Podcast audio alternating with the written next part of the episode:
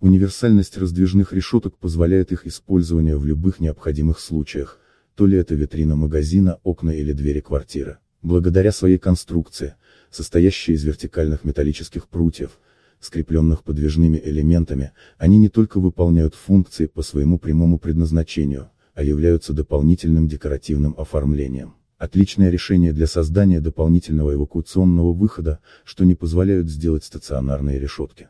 В настоящее время, нельзя еще забывать о защите от несанкционированного проникновения. Раздвижные решетки значительно улучшат защиту от подобных случаев, благодаря тому, что крепятся, таким образом что полностью исключающим возможность выдернуть ее целиком. Замочный механизм не позволит вырвать его целиком, как это можно сделать с навесным замочным механизмом при помощи ломика или любого другого металлического прута.